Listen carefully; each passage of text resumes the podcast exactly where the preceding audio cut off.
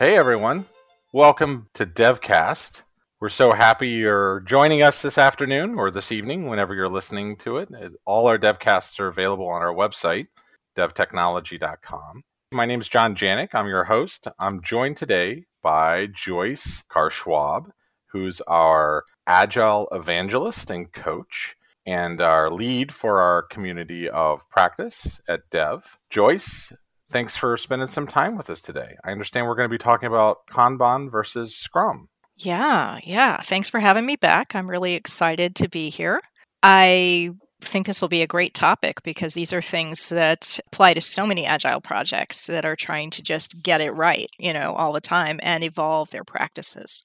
Yeah, so it's been very interesting, you know, recently we keep hearing about agile and organizations that struggle to see agile in practice you know, why don't you take us into the way back, right? So Agile is now more than 20 years old. And in fact, we, we brought you onto the show, right? And you told us a little bit about Big Agile when it first launched. Not Big Agile as in capital B, but in other words, the movement, right? Right. And I think what's really interesting is that, you know, we're seeing a lot of diversification in the space as people continue to think about what Agile is and what it means. You and I have had a couple of really great talks about it. Why don't you kind of just roll us back real quickly and just tell us what is the state of practice right now and kind of where are some of the rough edges? Well, I think what's happened is that we had the Agile Manifesto as our starting point, and that was great, right? We get these very simple principles, very simple manifesto, very simple list of values. And then what happened is everybody sort of started interpreting what that meant. And so you get different frameworks, different interpretations of how to apply it. And, you know, so you get just like the lean programming, extreme programming kind of way of doing things, uh, very lightweight, very flexible and then you also get things like Scrum, you get things like SAFe, you get things like Kanban, and sometimes you're even getting hybrids of them, you know, Scrumban, uh, things like that. And I, I think what's often happened is people get familiar with one type of practice, and that's kind of their I don't want to say rut, but that's that's the row they hoe. That's what they stick to. They got trained in it, they learned it, it worked well, they just keep applying it. And that that works. That's great. But I also think there can be some richness in a, a, discussion of what tools these various frameworks can lend to each other and how they can complement each other and how they're different expressions of agile. Because I don't, I don't want to say that any of them are right or wrong. I, I think it's more of a matter of are they right or wrong for the current situation or the problem you're trying to solve at the time. I really empathize with that. It makes a lot of sense, right? When you talk about are they right or wrong for the situation, I think that is key on all of these conversations because we we sometimes especially technologists, right? I'm, i was joking around with a colleague and, and I was talking about, boy, this whole agile is SAFe good, is SAFe bad, is scrum good, is scrum bad, right? I haven't seen this kind of passion around something as simple as technology since, you know, the Apple versus PC days of the, of the 90s, right? And, and I think it's really interesting because there's a lot of people are very stuck on their frameworks. And at the end of the day, the core of Agile was to help advance the art and delivery of value for end users. Right. And so and so when you said, yeah, really it's so much of picking the right framework depends on the circumstances and depends on the culture of the organization you're working in and depends on the product that you're trying to advance and the service that you're trying to deliver. Those things I think we oftentimes really don't think about in context because those questions need to come first before we even start a conversation around what framework are we going to pick to deliver. And I think it's always interesting that you can even iterate through that. So I think one of the things we're going to talk about today, right, is this whole idea of two of the major frameworks, Kanban and Scrum. Right. And talking a little bit about what are the differences between those two and when might I select one over the other. Why don't you take us through some of those conversations? I guess maybe we'll start with Kanban. Sure, sure. And and I guess kind of to get to your point of the passion around this and using the same tool over and over, I often use the analogy of, you know, you can get a, a screw in the wall with a hammer or a screwdriver. One tool is going to work better. So you just got to pick the right tool and sometimes even a drill. So that's kind of how I look at these frameworks. So as far as Kanban, I, I always feel like Kanban in a way is a super lightweight, super easy way to introduce people to agile values. And I think it's especially great because you don't have to be anybody who's a technologist to appreciate it. You know, I've, I've used this when my kid was in middle school to help him manage his homework and his extracurriculars when he got overloaded at one point. I've seen people use Kanban to manage planning a vacation or planning a big event like a wedding. You know, it's basically just write down everything that's got to be done and make sure it's getting done. That's it. Keep things moving. So I to me the key thing that Kanban is good at is increasing flow. And that's you know, if you've got a situation where keeping it moving, keeping the flow of work moving is the key priority, that's probably where Kanban is what you should really be starting to think about as a pretty valuable framework for you to use. So, Joyce, when we're thinking about that concept of maintaining and accelerating delivery, and especially from a capacity perspective, right? It's interesting. So you would tend to say, okay, because there's a lot of folks that look at Kanban and say, oh, this is overly simplistic, right? But yet you can look at tools right. like Trello, and there are entire industries built around flow based product management, right? Oh, yeah. I'm kind of curious what, you know, so if the core value is flow and capacity and delivery, that sounds a lot like basic operations, right? So, what kinds of circumstances have you seen where Kanban's been really effective in delivery? Well, I think on the projects that we've supported, where we tend to use Kanban is any situation where your priorities are going to be changing constantly, because that just doesn't work in something like a Scrum or SAFe, where you do your planning all up front for an iteration or a sprint. Kanban allows you to be flexible. So you're, you're working on getting as much throughput as possible, but also allows for flexibility. And given those two kind of axes, we use this a lot in situations like help desk support or infrastructure support, where you could have a plan of what you're going to do that week or that day. But, you know, the minute production goes down, that plan goes out the window because the number one priority is suddenly let's get production back up. So I think that Kanban is great for those kinds of environments where priorities can change and evolve very quickly. And this is not to say that Kanban has no rules and no priority. You know, you can have things like what's referred to as a class of service. And a good analogy I heard for this once was think of being on I 66. A class of service is kind of like using the HOV lane. So maybe if you get a ticket, and normally it would be considered an ordinarily priority ticket, you know, it wouldn't float to the top, but it's coming from a director's office or a, a VIP of some kind. Maybe it gets bumped into that HOV lane. So it's maybe not as important as prod going down, but a little more important than somebody else saying, hey, I need my password changed or I need my access to this site fixed um, because of their status. So you can you can sort things out a little bit and do like express lane flows in your boards so that you can treat different tickets different ways, which I think is a super cool way to incorporate some lightweight prioritization without having to go through and say, well, we have a thousand things in our backlog. Let's make sure each of them is prioritized.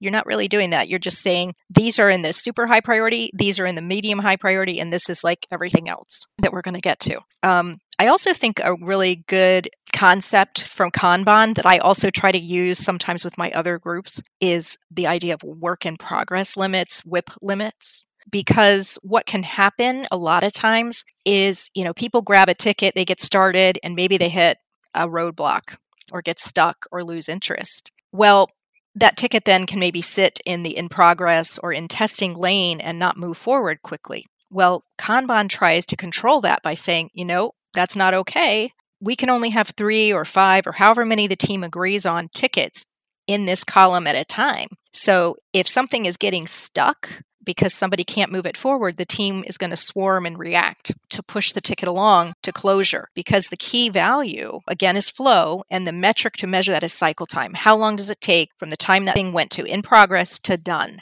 And that's what you're kind of keeping an eye on. Is that a reasonable amount of time for that type of ticket? So the way this works then in that context is we have a lot of flexibility to move work into the pipeline or out of the pipeline, depending on what the demands of the current situation look like. To your point, if we get a priority action that needs to come into an immediate work state, Kanban allows for that, right? Right, right. You don't have to drop everything and restart the sprint, or even worse, just say, okay, guys, I'm sorry, you're going to have to get everything done that we'd planned in the sprint, and you're going to have to take care of this priority action that's going to take, you know, 20 hours. So it's going to be a rough week. Kanban kind of just says, okay, we've got this much capacity to work with. What are the most important things to get done? And that's always the big question. What's the most important thing to get done to deliver value? And that depends on what's going on in the environment at the time. So that's interesting. So let's put Kanban to the side, then we'll come back to it in a little bit. Mm-hmm. And let's talk about Scrum. And it almost sounds like what you're going to walk me through is a flip side of the coin, right? Where Kanban is very much a react to what's important at the time it's important. How does Scrum work in comparison? Yeah, and, and I think before we fully leave the idea of Kanban, one of the things that's really important is to note that a lot of times with Kanban, it works best when your risks and your work are very well defined. You know, you know your risks, your work is well defined, and that's why I think it works best for a service oriented kind of project or task. Scrum, on the other hand, I think can deal with capacity or situations where risk is unknown, where your work is complicated or new or inventive. So there's a creative element there that you're doing more exploratory work. That is not to say that you can never use Kanban to do new development. I don't want anybody to misunderstand that. But I, am I'm, I'm just saying that in our experience, we have found our teams are very successful using Kanban for a more service oriented type of environment and Scrum for a more development and new build type of environment. So I guess let me walk you through the way I sort of see a comparison or contrast on this. Scrum focuses also, of course, on delivering value, business value. And one of the key elements of that is that you want to deliver regularly on a cadence. So if your sprints are every two weeks, every two weeks you should have something potentially shippable, something that the customer could use. So regularly producing something important, valuable, that's going to help your end users. So, yes, that's a type of flow, but it's not flow for flow's sake. It is flow to achieve delivery. And I think there is a little bit of a difference there. And the cadence is very important, that we're very much focused on keeping a certain amount of work in a certain time box and repeating that over and over and over. The teams need to rely on ceremonies to help them achieve this. And the ceremonies help them with the planning, as they start a sprint. They help them with demonstrating what work was accomplished to the product owner or business owner. They help with retrospectives so they can reflect back and improve. So, Scrum can also be really useful for teams that are trying to do some pretty sophisticated things, but they don't have that culture of improvement baked in yet.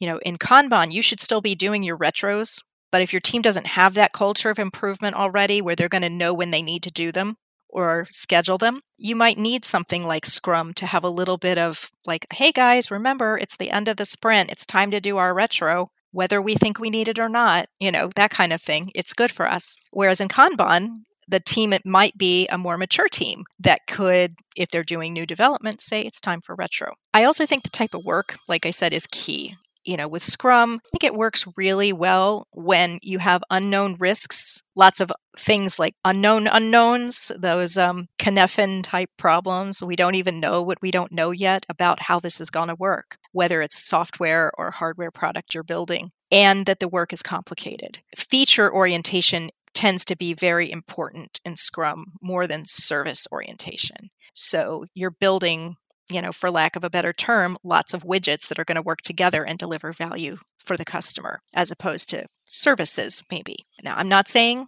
that people can't successfully use either of these frameworks for different purposes. People already do. But this is what we at Dev Technology have found works well, especially working on our government contracts to make sure that we are supporting our customers in the ways they need. So you said a couple things I want to key in on that are really interesting. Because my first inclination was, what do you mean? What do you mean Scrum's better than Kanban at, at, kind of exploration? That doesn't make any sense. But as I thought about it, I realized that, you know, I think one of the challenges that you can have with Kanban, and I've seen this in practice, I'm sure you, you have too, is the forever task, right? The task that moves in progress and then never moves out of in progress. And nobody has the courage to say, this isn't getting done. We're going to move this back into to do, right? Because right. it's either too important or too high profile or attached to somebody who the organization sees as senior enough that doing so would just be like a, a, major faux pas, right? So I think that it is interesting that one of the things we talk about all the time in innovation contexts is that constraints can actually help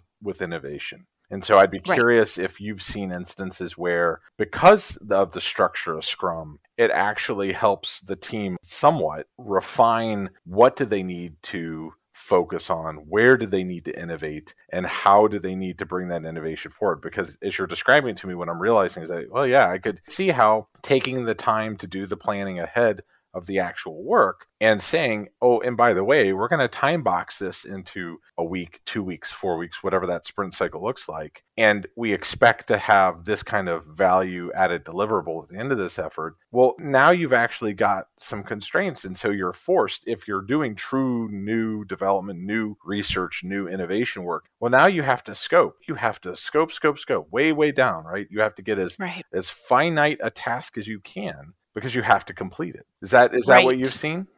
Yeah, and and I think the teams that are most successful get good at that. They get really good at think big but work small. You know, like okay, let's dream of what that, you know, crazy feature is that the customer came to us and said they have to have. But let's figure out how to slice it into something that will deliver them just enough in two weeks and then again in a month and then we'll keep growing it. And i think most successful companies you know the little startups we all are like wow how did that startup ever get to be what it is? Paradigm breakers they started that way where they took something and they did it bare bones and then fleshed it out more. So teams that are really good at planning and really good at saying what is the simplest part of this we can deliver that's going to be getting at key elements here? What do they what does a customer really want and what is the simplest part of it? And then let's build on that.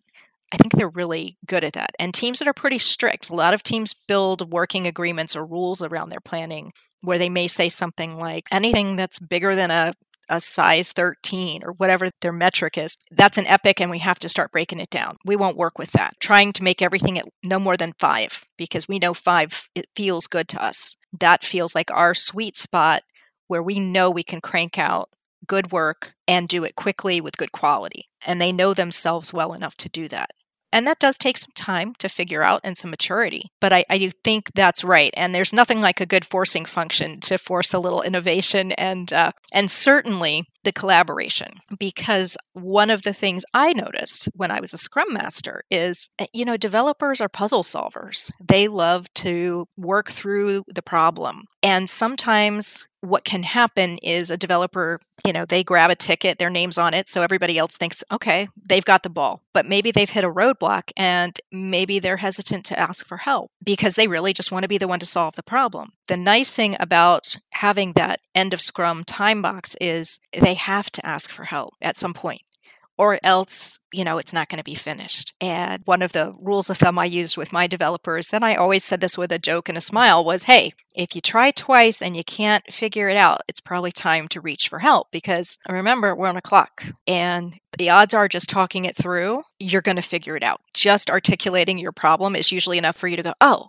okay, never mind, I got it. And if not, somebody else can probably just fill in the gaps. So remember, you know, that is one of the key things about Agile as well as the collaboration and the teamwork. And too often, when you end up on some of the teams that are just starting to learn how to embrace agility, what they're really doing is there's a bunch of individuals taking a bunch of individual tasks and working independently rather than a group of people completing things as a group and taking responsibility as a group and as a team and succeeding and failing together.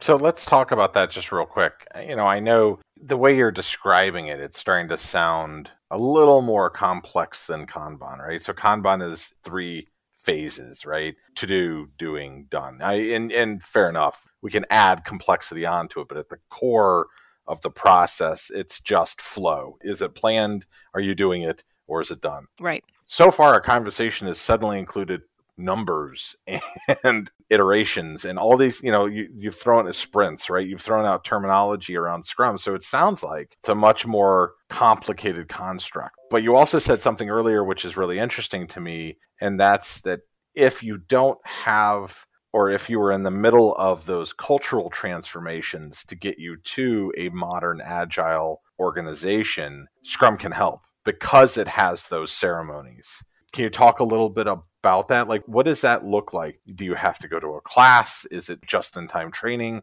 Like, how do you get familiar with those practices so that they become second nature? Right. Yeah. And I don't want to shortchange Kanban. I think that Kanban done well can be have at least as much structure as Scrum in its own way. But I think that its structure is very subtle and it's more driven by the culture of the team. So the team itself needs to maybe know a little bit more about what they need. And that might be why sometimes if you're if you're starting a transformation or in the middle of a transformation, it may just be easier to say and we're picking Scrum as the framework of choice today. You know, it could be a different one. Hey everybody, this is the flavor we have chosen. We've chosen to go with Scrum. Definitely your Scrum masters should be trained. They need to be certified. And if the product owners are on your team, it would help to make sure they're certified and trained. A lot of times, your developers, they may not need to go to the full CSM type class, or now there's actually Scrum training targeted for developers. I think it's called a CSD credential for certified Scrum developer. Here at Dev, a lot of times what we do is we run,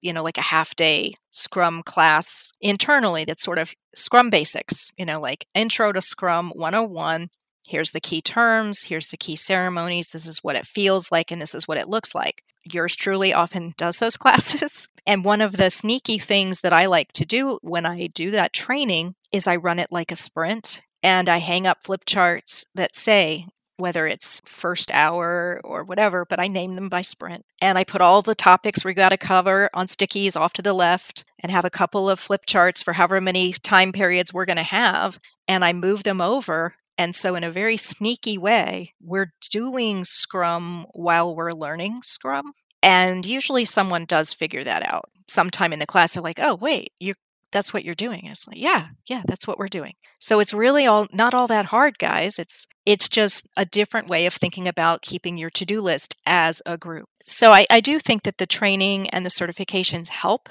because it makes sure that you're balancing all of the parts of the Scrum practice together you know, a lot of people may focus on, okay, let's get our boards correct, or let's make sure we have really good metrics, or whatever. But one of the most common things that can happen is when things get difficult, the first thing that goes is the retrospective. And when things get difficult, the thing you need to do most is the retrospective. When teams are really under the gun, they're very busy, they're very stressed, the first thing you'll hear is, let's just skip the retro. We're too busy. Yeah, this gets at those cultural conversations, yeah, right? Exactly. Because it's not just the retro, but it's also, and I think we've talked about the, the zombie stand-ups, right? Right. The everything starts to break down if you don't kind of honor the culture that you're trying to instantiate, right? And the point of the ceremony is to help you on that path, so you don't right. think about it, right? Right. And uh, you know, in a way, it's it's kind of like any ceremony Think of a wedding. Think of a, formal ceremony with government. You know, there's a reason the ritual has different parts, and those different parts have meaning. And the level to which you participate in them is usually the level to which you'll get something out. You know, if you really pay attention when you speak certain words, when you make a promise, or when you participate in a religious ceremony or a holiday ceremony, the degree to which you pay attention to those words and think about them really enriches you and you enrich the ceremony. The degree to which you go through the motions, well, maybe you'll nod off. I don't know. And maybe you won't get anything out of it. So I think that, you know, having the ceremonies can be really important in kind of snapping the team out of those tendencies to go to disorganization and go back to the behavior of we're just a bunch of individuals. My work needs to be done. I'm not worried about anybody else, that kind of thing. But the more that you help the team through the ceremonies, to achieve a collective consciousness, I think that's that's where you're headed. And a good scrum master and a good coach do that. You know, they can facilitate that. And that's what you need them to do.